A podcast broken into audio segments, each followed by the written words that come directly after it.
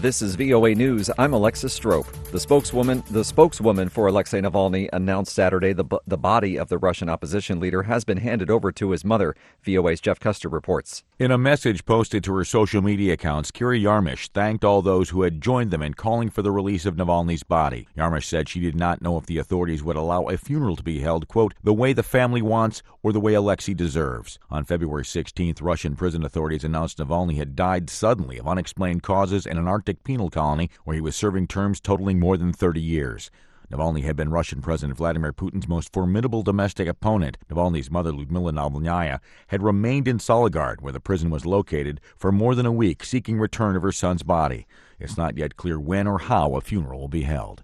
Jeff Custer, VOA News. The prime ministers of Italy and Canada signed security deals with Ukraine on Saturday as Western leaders rallied round a war weary Kiev on the second anniversary of Russia's military invasion, with no end in sight to the fighting. Reuters correspondent Olivia Chan has more. Today, we're here to tell you that Europe will continue to stand at your side for as long as it takes. European Commission President Ursula von der Leyen vowed on Saturday that Europe would back Ukraine. Von der Leyen and the prime ministers of Italy, Canada, and Belgium arrived in Kiev to show solidarity on the second anniversary of Russia's full scale invasion. They joined Ukrainian President Volodymyr Zelensky at the Hostomel airfield. It was the site of a ferocious battle at the start of the invasion. As Russia tried to fly in paratroopers to seize the capital Kiev, Zelensky embraced the Western leaders and delivered a televised speech. He said the word independent will always stand next to the word Ukraine in future history.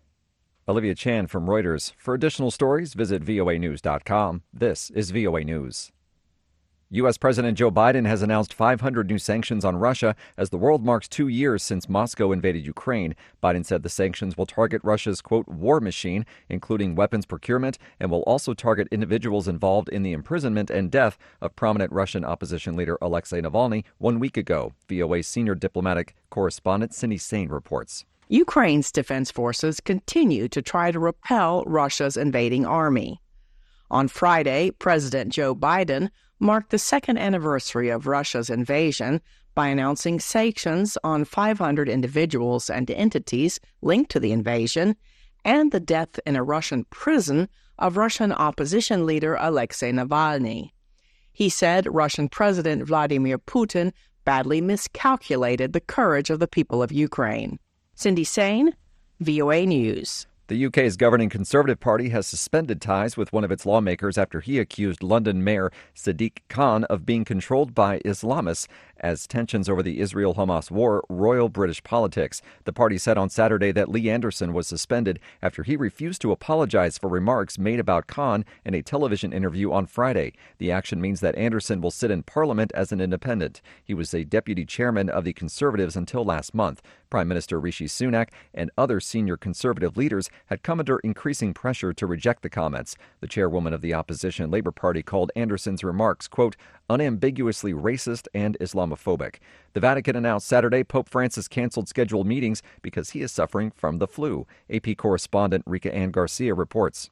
The Vatican press office adds that it was a precaution and that the Pope's weekly engagements are still to be confirmed. The 87 year old pontiff has had several health problems in recent years. In late November, he was forced to cancel some of his activities because of breathing problems. Pope Francis has indicated several times that he would be ready to step down if his declining health becomes a barrier in leading the Catholic Church. But in a recent interview, he mentioned feeling healthy and denied any plans to resign soon soon.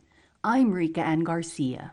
Polls suggest South Africa faces a historic turning point in a national election in May. The ruling African National Congress could lose its majority for the first time, having transformed from a liberation movement to a governing party at the end of apartheid in 1994. The ANC has been in charge of Africa's most advanced economy for all of its 30 years of democracy since the end of white minority rule but the party of the late Nelson Mandela has seen a gradual decline in support, and analysts say this election could be a watershed moment when it slips below 50% of the vote.